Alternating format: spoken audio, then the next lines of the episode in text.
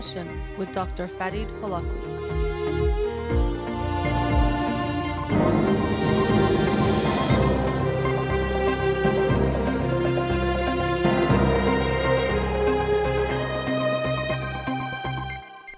Good afternoon. Welcome to In Session. I'm your host, Dr. Farid Holakwi, and I'll be with you for the next hour here on Radio Hamra.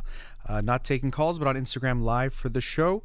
Uh, let's get into the books of the week, but before I do, let me make a few announcements. So, first of all, today I did my first book club meeting on Clubhouse, which is on the book of the week that I'll talk about today, tonight Why We're Polarized by Ezra Klein. And so you can join every Monday at 1 p.m. Pacific time, Los Angeles time, for the book club meetings. As I've mentioned on some recent shows, for a few years now, since I've been doing the books of the week, people have actually asked me if we could do something like a book club to make a more interactive conversation or discussion about the books. And I really didn't know the right platform or the way to make that happen. But uh, now with Clubhouse, which is a new app, which at the time being, for the time being, it's only available on for Apple phones or iPhones or Apple products. But nonetheless, for those of you who do have Apple product, you can get sign on to Clubhouse. You have to technically get invited, but hopefully one of your friends could get you on there.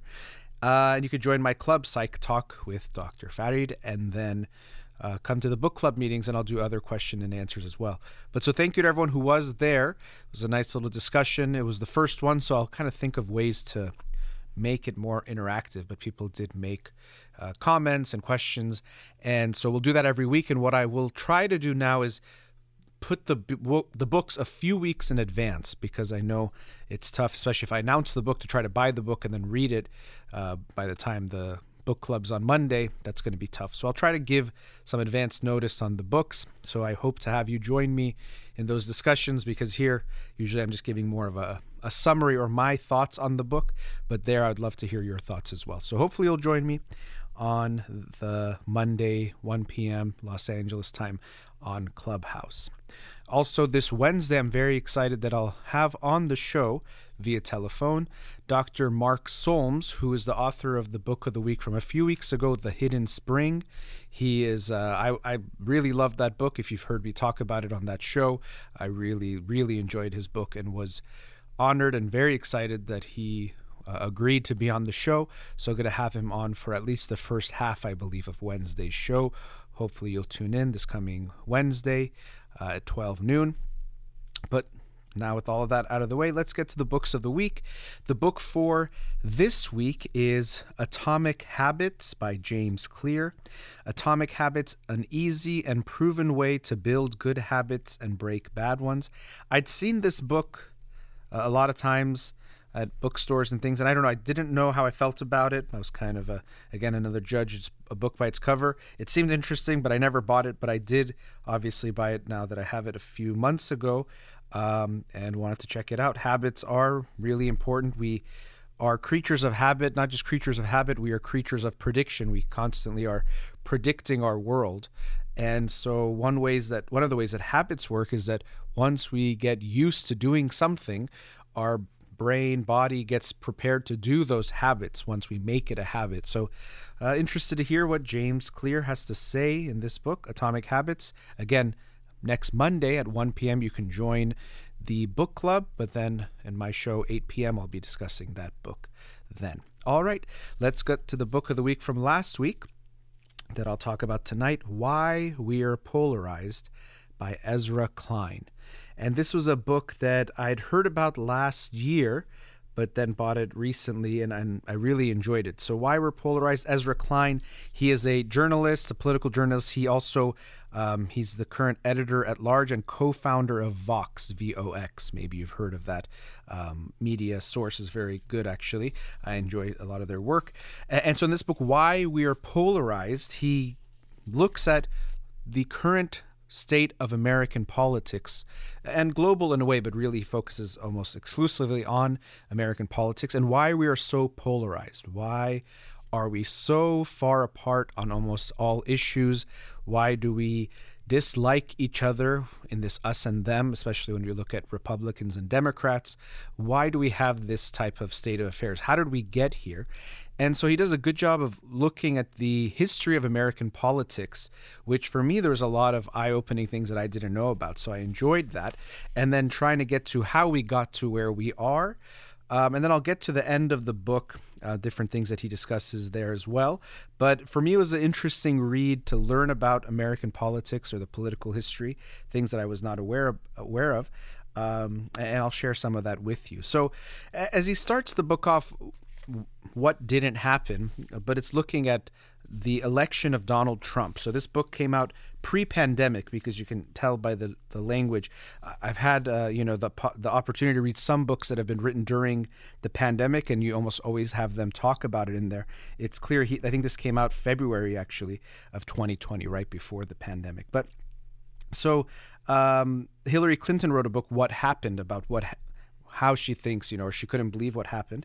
But he's saying that if we look at the election of Donald Trump, and of course there are books and so much uh, commentary on what happened there.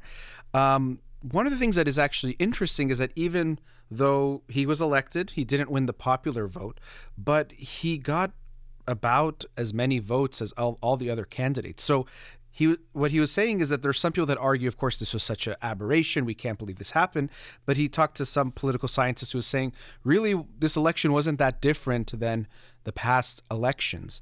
Um, yes, people were surprised for many people that someone like Donald Trump, who people had known in the media in, in so many years, was elected president. But in some ways, we can also say this points to the fact that we are so polarized, the, the Republicans and the Democrats, that pretty much anyone either side picks will have a pretty good chance of winning. Um, just right off the bat. So, you know, you can just pick your whoever you know that's a Republican and put them on the ticket, and whoever's a Democrat. And people, it's not so much that actually they want their team to win. That's a lot.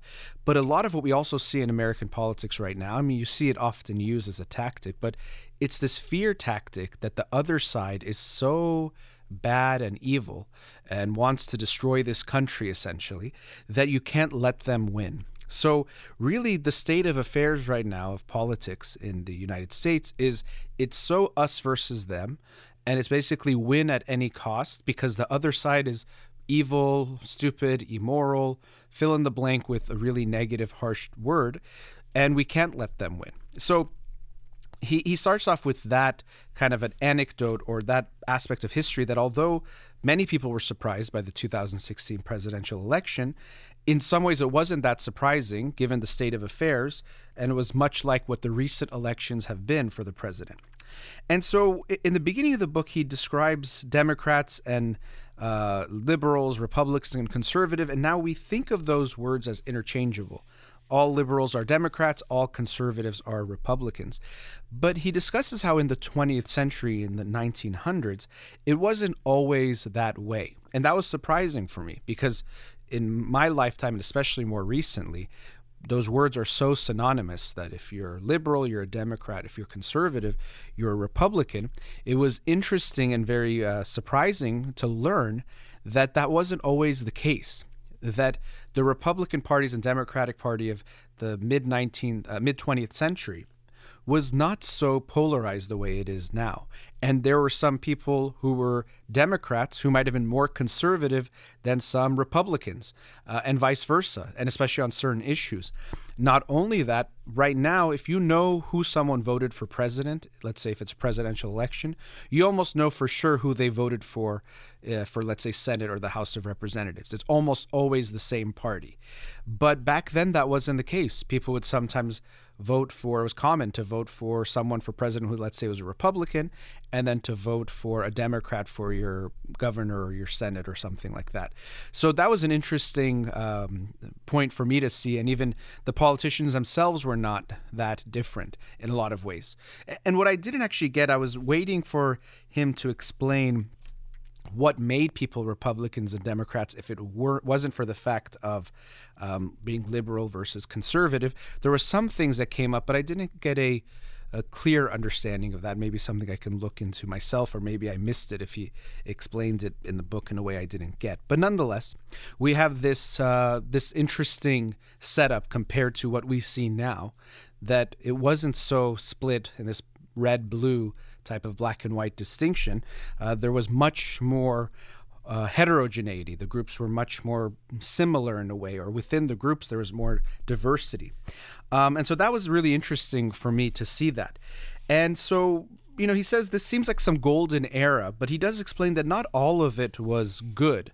One of the reasons, actually, why we had this type of a, a spread of ideas where it wasn't just liberal meant Democrat and conservative meant um, Republican. He talks about the Dixiecrats. So the Dixiecrats were uh, the Democratic Democrats of the South around the time of the uh, you know, I guess it's all after the Civil War, but especially he describes in the mid 20th century. And so these Democrats, and this is again where, because currently the Democratic Party is the party of anti racism, it could be surprising for some people, but the Dixiecrats, the de- uh, Democrats of the South, were very pro segregation, essentially very pro maintaining white supremacy in the South. Um, they were against anti lynching laws, against civil rights being um, passed and, and voting becoming easier for African Americans.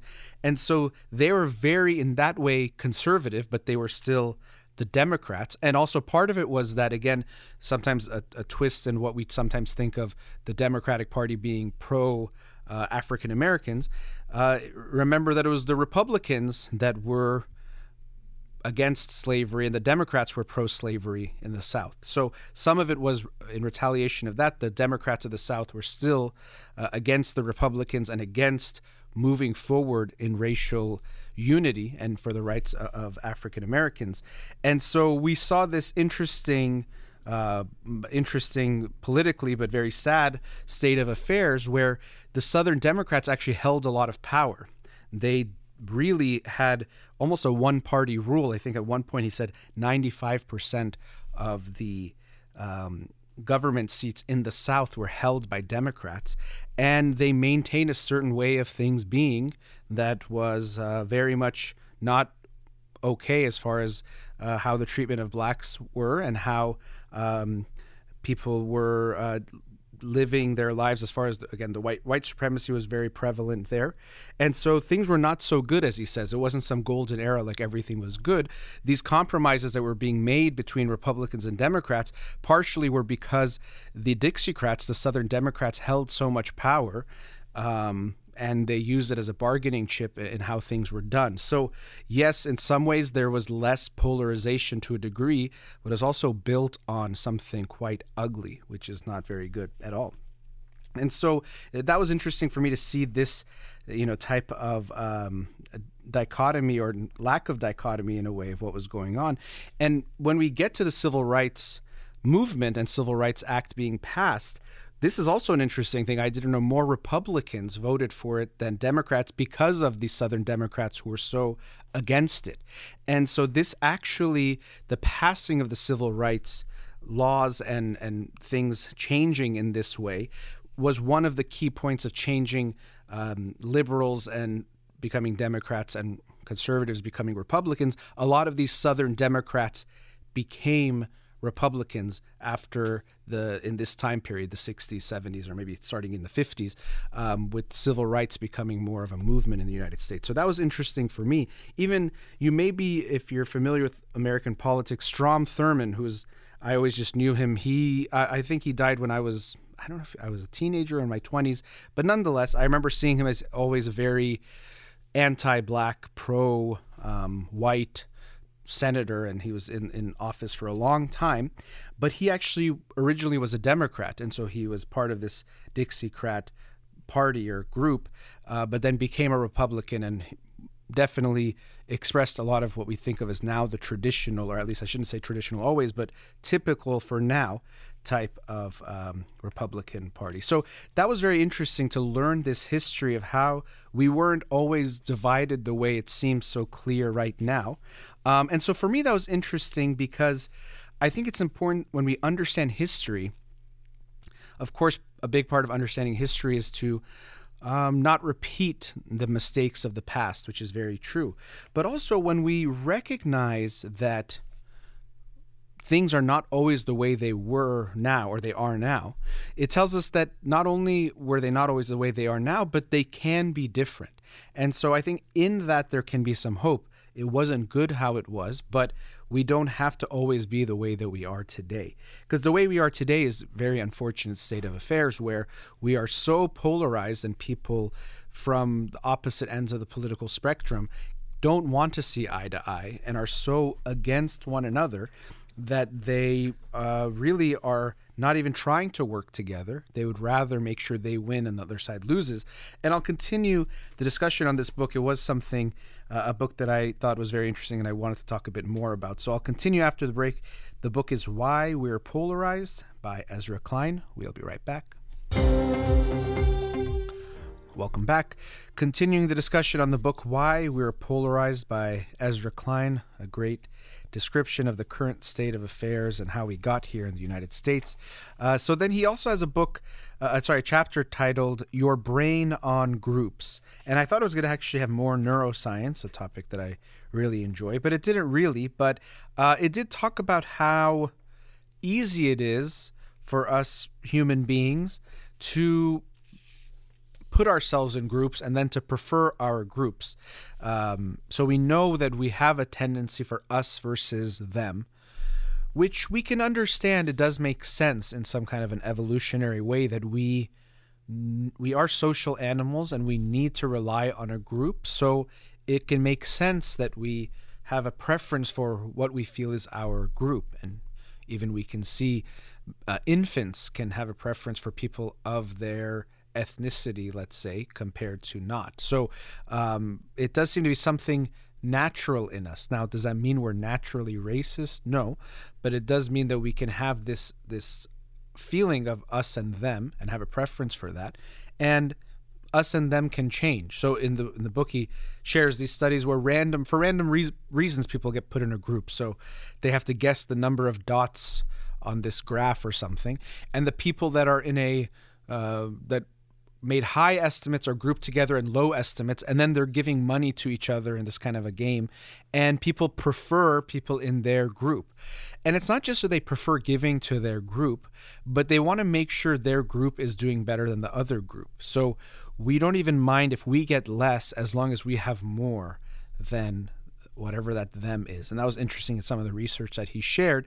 And to me this could make sense because if you're competing, we we would like to think we don't look at the world in a zero sum way, but we can understand as biological creatures, we can have this sense of scarcity at times that there aren't enough resources, and so we can feel that as long as we're doing better than the them, we can outsurvive them and we're going to be okay. So it's interesting that we see it's not just about, well, I like my team, my group, I want good for them. It's that we want to make sure we're better off than the other group. So even if both groups can have more, at times in the research we'll see that people prefer, well, I'd rather give them less and we have a little bit more than them, than we both have even more than that.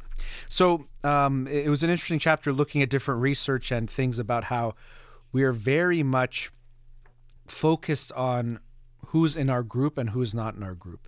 You know, from sports teams, even talked about that's something that I'm pretty passionate about before uh, the show, right before we came on the air. Amir and I, who's in the studio, we were talking about soccer as we often do, about teams. Even, you know, it's interesting. I hope he doesn't mind me saying we were talking about which teams you like. There's a game tomorrow, and Chelsea is a team from that plays in England, uh, from London. And he said he doesn't like them because they wear blue, and he he cheers for Persepolis versus Esteghlal, which wears blue. Did I say that right, Amir John? Yeah. So he, uh, you know, he pref- he still doesn't like them because he associates that blue with the team he doesn't like. He's actually wearing a red shirt right now. You can't see him, but he's wearing a red shirt uh, representing probably his team colors. But so we see that we get into these um, different types of teams and groups that become so they feel so deep that we can get triggered by different types of things. So the chapter on groups was important to try to understand from a human psychology perspective how much we are drawn towards uh, groups, how much we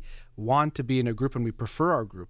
Even interestingly, looking at our how social we are, he, he mentioned this study or research that has looked at people who are lonely in whatever cultures around the world, that they actually do something called micro awakenings, meaning they wake up during sleep not in a way you're going to remember when you woke up in the morning, but you're more likely to have these micro awakenings.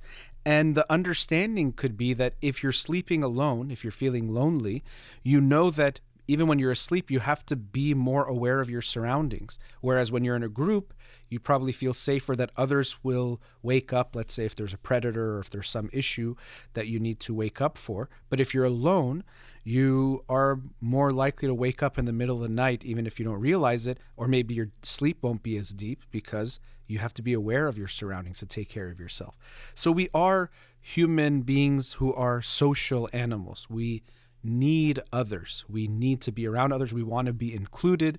We want to make sure our group is okay. And so all of this can contribute to what happens in politics in creating uh, polarization, where when we get more and more entrenched in our team, we can be even more committed to making sure they're okay and less concerned with what happens to the other group. They become a, a them. So I thought that was interesting. Uh, another chapter was called "The Press Secretary in Your Mind," and this was an interesting, you know, title. Uh, another way this is sometimes explained, I think Jonathan Haidt, I've heard him use it, say it's a, like a lawyer. But the way we make political decisions and even moral decisions, we all like to think I'm this very rational human being. I use my critical thinking to come to a decision about what makes sense on a political concept or you know issue and then that's how I get to my political belief. But when we actually look at research that gives us an understanding of what really is going on, we see that it's much more of an emotional reaction and judgment that we make. So someone says gay marriage and you have a feeling about it. And then the ideas and the reasoning tends to come after the fact. We think of it the other way around. No, I might feel strongly about it, but that's because I've thought about this issue and come to this conclusion. But really, it's the other way around. You have this feeling, this reaction, and then you come up with reasons to defend it. That doesn't mean it doesn't it can't change because it does. For a lot of people if we look at for example gay marriage, uh, the percentage of Americans in support of gay marriage even from 10 and definitely 20 years ago has changed a lot here in the United States. The concept of gay marriage hasn't changed. People's feeling towards it has changed, and a big part of that actually has been social because people are seeing that people are accepting it more they feel more okay with it and that changes. But we have to recognize that you know when i talk about these types of issues i think a lot of people hear and they say oh yeah i see people do that all the time. I see people who you know they make an emotional decision about political issues but i don't. But the truth is we have to look at it and say i do too. Me Farid, who is talking to you, I do this as well. I have emotional reactions to things. I have biases to certain issues, some of which I'm aware of, but some I definitely am sure I am not. And that's a big part of how I'm going to make, or at least initially, think about political issues and moral issues. So when I say that, I really hope you don't just think of everyone else. Again, this is one of those other kind of things where, oh, yeah, other people do that, but I don't. But we're all doing this, and we have to recognize that as much as we want it not to be true because we want to give ourselves the credit of being so rational and not emotional. Uh, but emotions are a big part of how we think about the world and how well it makes sense we feel about the world, right? So um, that was interesting being a press secretary. It's like, how are you? Because you're saying it's kind of like the press secretary doesn't get to make the decisions, but has to defend whatever decisions the president is making. Uh, similarly, we have this way of dealing with things in our brains essentially that we feel something and then we come up for the reasons why this is our position on that issue so that was also interesting now another big aspect of all of this is identity and that comes up a lot throughout the book and so our identity can be lots of things, obviously. So I can think I'm a male, I'm Iranian, I'm a psychologist. Uh, since we talked about soccer, I'm a Barcelona fan. I can be all sorts of different things that are, are part of my identity. And of course, but different things might mean more to, more to me. So some people might say being Iranian is such an important part of their identity. And so, of course, if that gets threatened in some way, they're going to react strongly. For some people, their political party might be a big part of that. I am a Democrat or I'm a Republican. And so anyone who's against my team, I'm going to respond quickly to that threat to my identity. And when we look at identity, people might think, well, okay, you, you're Republican, you're Democrat, who cares if someone attacks that? Because it's part of your identity, we don't just feel like they're attacking some ideas or beliefs or thoughts we have on taxes or different things. We feel like they're attacking us. And I've shared this study that I think was in the book You're Not Listening. That's kind of funny. Uh, maybe I was not listening when I was reading the book. But I think that in that book, it was the study that looked at the brains of people who have strong political beliefs and they attacked those political beliefs or they challenged i should probably say. I don't remember exactly how those political beliefs.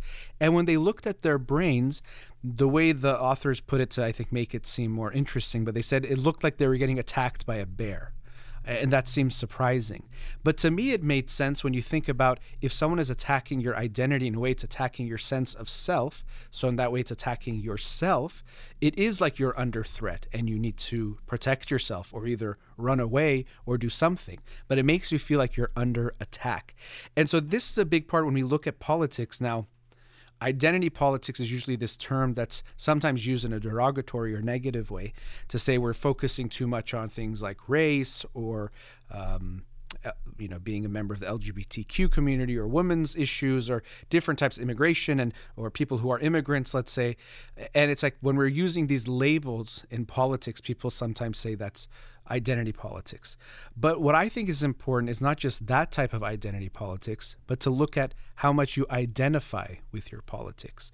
Because one of the things we want to be aware of is when we look at how much we feel like we're part of a group, um, or how much our identity is being challenged or questioned, it depends on how much we are connected to that part or we identify with that part of our identity. Because you might say, okay, I'm Iranian, but I haven't been there, let's say, so you might not care if someone says something negative about Iran. Whereas someone else who, being Iranian, is so passionate and important for them, someone says something about Iran, they might react strongly. And I'm not saying that's necessarily right or wrong. But when it comes to politics, I do think we can think about how much we connect or make it important that this is our identity. Even saying to me, saying you're a Republican or a Democrat, making that kind of declaration makes it so it's different than here are some of the values I agree with, or I tend to agree with the Republicans on these issues, or I tend to agree with the Democratic platform on these issues.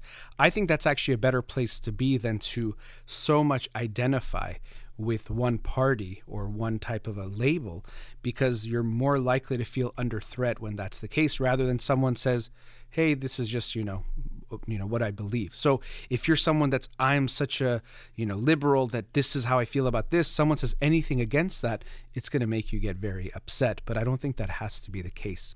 Now, related to this identity, he also talks about the very important role the media has played in uh, contributing and creating some of the polarization that we see or experience in the United States.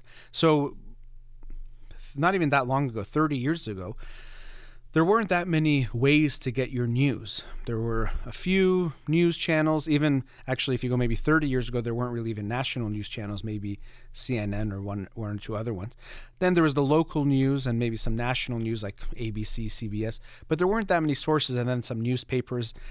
And so this affected the ways that people got their information.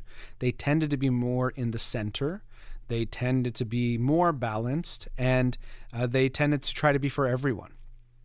But that has changed. Now the news is much more your choice. So we choose the news we want to hear. And so that already means we're picking news that already agrees with us. Then the news wants to be appealing to us. So they give us back what we want, and it creates this feedback loop. So you're more conservative. You want to hear conservative news that talks about how bad the liberals are. And that makes you even more mad at the liberals and even more conservative. And so it, it, creates this kind of runaway effect where it gets more and more polarized and that's what we see in the media today that there are it's hard to find some central ways of getting the news that are more balanced it, it tends to be very extreme because people you know we we ask for what we want and then the media give create something. And again this feedback loop unfortunately reinforces itself to become more and more polarized. Not only that he made an interesting point in the book that i hadn't thought about which was that before um, generation not even that far maybe a couple generations ago people cared more about local politics and less about national politics or they cared but they they focused a lot on the local politics. But also with the news where it had to become something national that could appeal to people across the country the focus has been more on national figures and national issues rather than local issues even though, as he points out, local issues are much more likely to affect you than the national issues. Um, who even becomes president does have an effect on you, but it's probably going to be minimal depending on who you are. It's going to have probably much less of an effect than what your city council is going to do and what your local government is going to do. But I can even speak for myself. I don't know almost anything about my local city council. I'm not sure if I even know the representative for Congress in my district. I probably should, but I actually don't. But I know about random senators in other states, and of course, the president and those types of things. We know those things very well, but we know very little about our local government. But actually, we want, maybe want to change that. That's one of the recommendations he makes at the end of the book, is to think more about your local government because you can have first of all also a bigger impact there it's less people you can communicate with them more directly and more easily and the decisions they're making will directly affect you. But it's interesting that because the media ha- has sold us something to make it more exciting, we focus more on our national politics and we've almost forgotten about local politics. And that itself is a problem. And that's something else that he mentioned. Uh, also, about the media, things like conflict sells, uh, things like anger sells. So rather than just giving you some information, they try to give you these intense sound bites about how crazy the other side is and look at what they said. And, so what you'll see is that the conservative media, they'll find the, the liberal people that they hate the most and put them on, and vice versa. The liberal media will find the conservatives that they think are saying something crazy rather than the people that actually might even be more important because they're just trying to get our attention. And I think this is also a negative thing about media in general because things like anger and outrage sell, there's much more of that in the media. Or even if you go on YouTube, rather than trying to learn about an issue, you'll see, you know, so and so destroys liberal student, blah, blah, blah.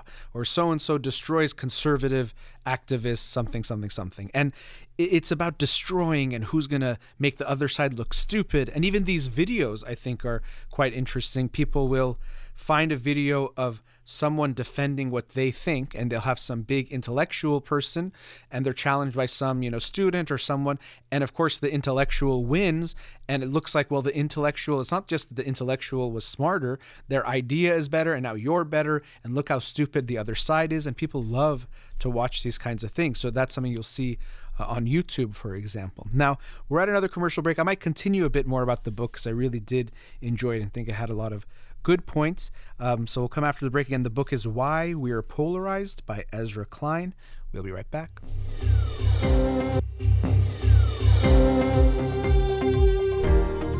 Welcome back. So, continuing the discussion on the book Why We're Polarized by Ezra Klein. Really enjoyed the book. And I was talking about media in the last um, segment. And media and social media have almost become part of the same i don't want to say same coin but they're really a lot one and the same in the sense that for a lot of people they get their news from social media from the things that people post but also from people who are on social media. Right now i'm on instagram live not necessarily giving you the news um, but talking about politics i guess in a way. But so people get their information from uh, social media. And we know that social media is not just giving us information.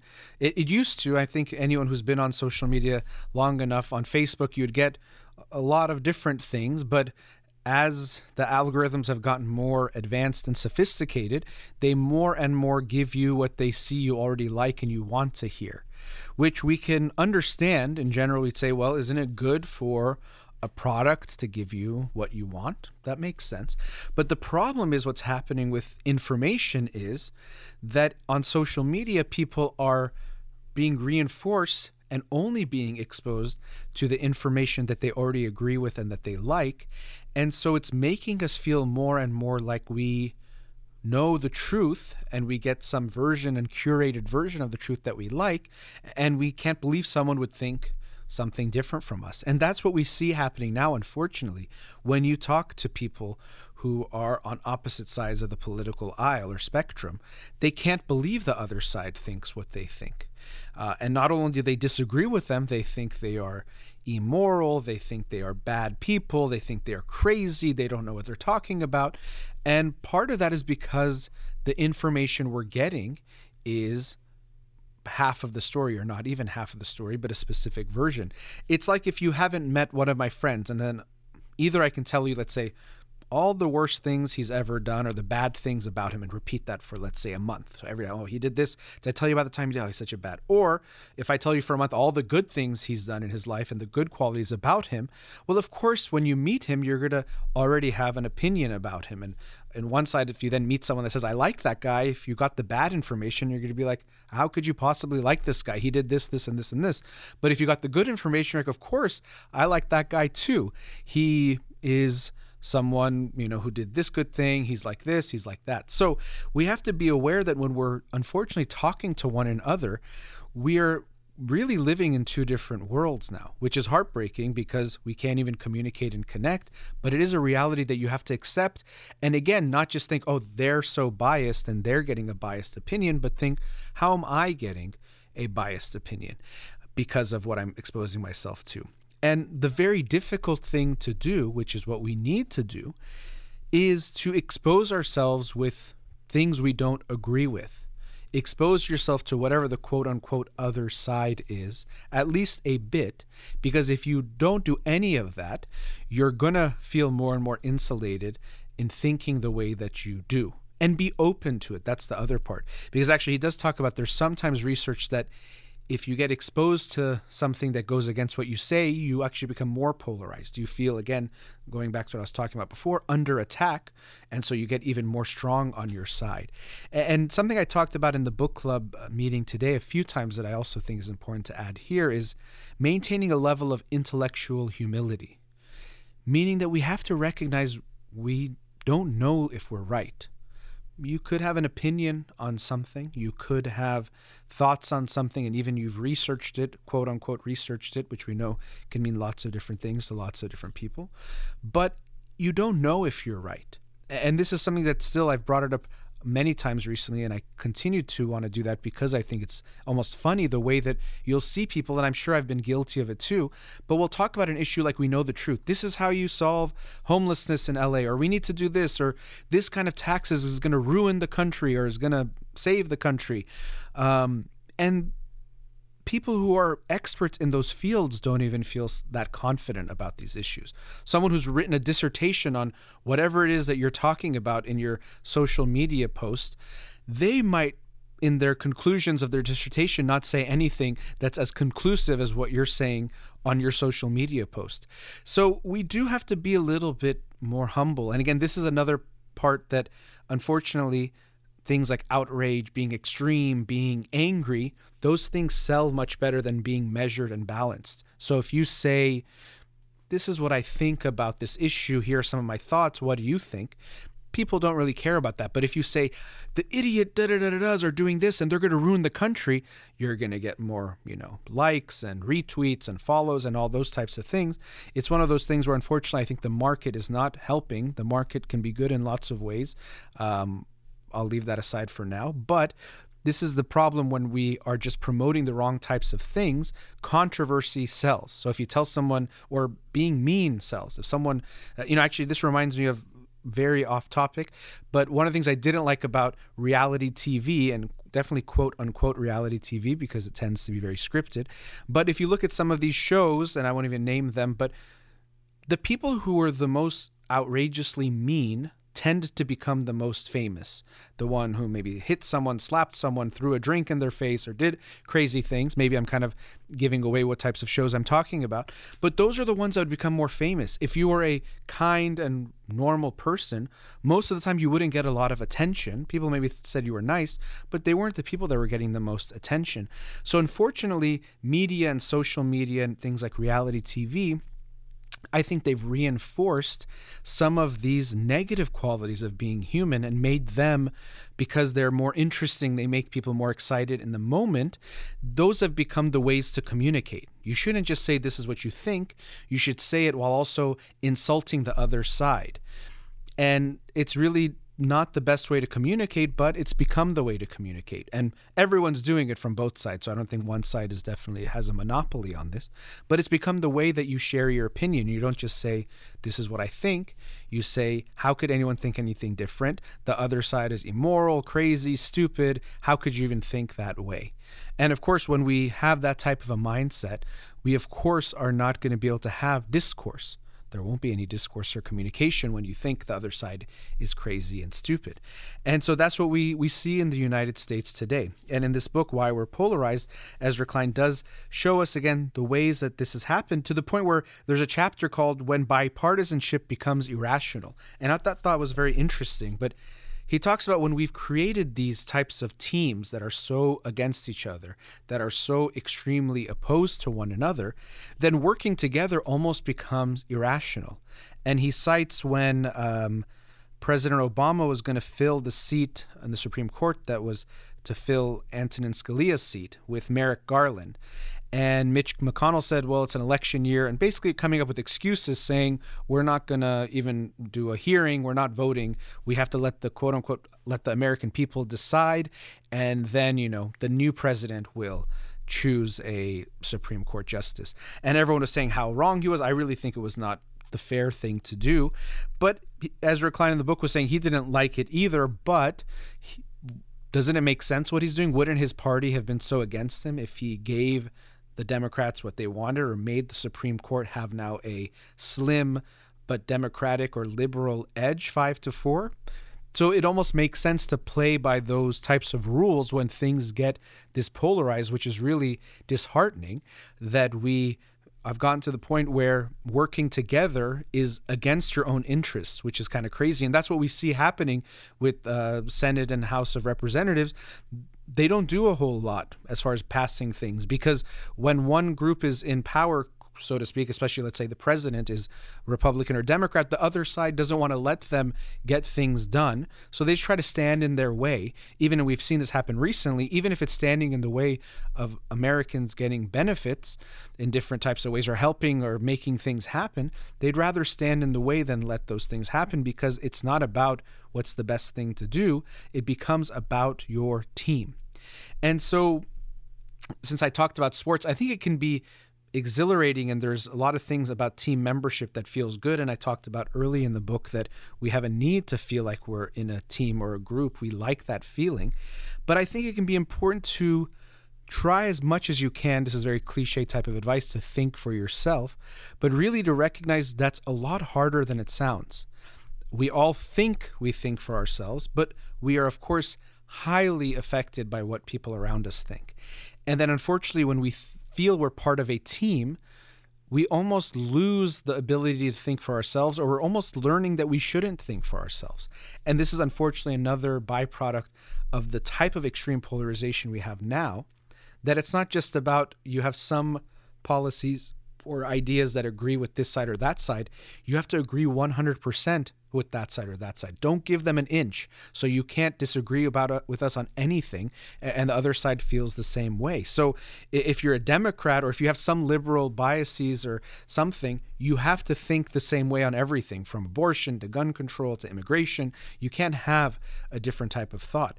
And even someone in the book club today was talking about this theme, and I've experienced it too. Let's say you agree with someone, but you want to look at the nuance or the gray area, and you see how quickly they react. No, no, no. What do you mean? No, it's this. It has to be this way, and it's just this extreme view that if you even try to move away from it one inch, you are looked at you're moving towards the enemy. It's not that you're moving towards something more balanced. You're moving away from us and towards them. So you're actually an enemy. Maybe you're even kind of like a Trojan horse trying to be part of us, but you're trying to actually hurt us. So I think this is a very unfortunate thing and something that we should try our best individually. We can't change a whole system ourselves overnight, of course not, but we can try to make sure we're mindful of how we approach things. And one of the pieces of advice he gave was to be more mindful of our identity and our political identity, which I think is good advice. Um, he ends the last chapter by saying he doesn't like last chapters because usually in these types of books, and I agree with him, the author will talk about some super complicated, intense problem, and in the last chapter try to solve it, you know, in like 15, 20 pages.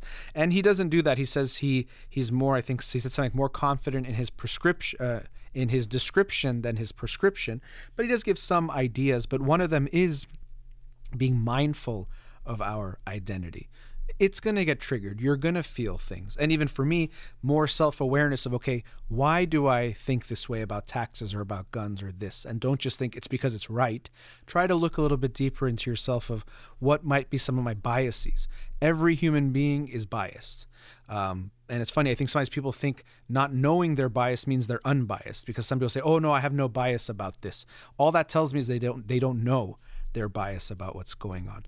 So we have to be mindful of ourselves. Say, look, I'm I'm going to be biased. I know that as a human being, that's inevitable. Let me try to understand it.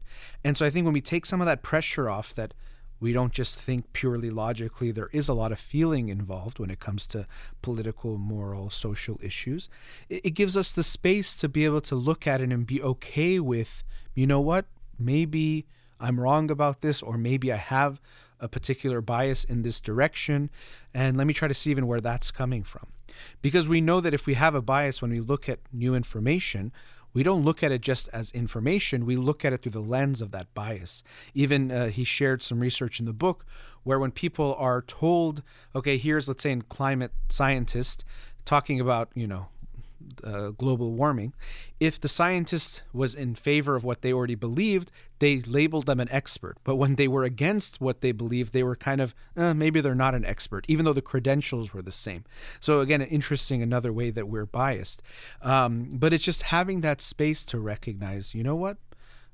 I'm biased because I'm a human being. Let me try to understand my biases rather than hold on to this fake truth that I know the truth and everything I believe is going to be true or right because that's not the case. And also, because their feelings, they also tend to change over time. People, as they age, a lot of times their political beliefs might change uh, as they understand different things, but it usually takes time. It's not just the information instantly changes your mind. But as you go through life, you might start to change the way you feel about something. I'm sure each and every one of us can reflect on some political topic or social issue that 10, 20 years ago you looked at differently than you do now. So these things tend to be slow in that way. But when we look at this theme of being polarized, which the book was about, I hope each person can be a little bit more mindful, as he suggested at the end of the book, to understand themselves when it comes to these things.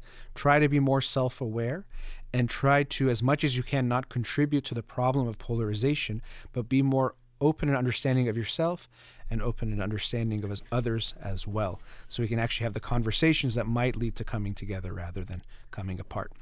All right, that brings us to the end of tonight's show. As always, a big thank you to Amir here in the studio. You've been listening to In Session with Dr. Fadi Dolakwi. Have a wonderful night.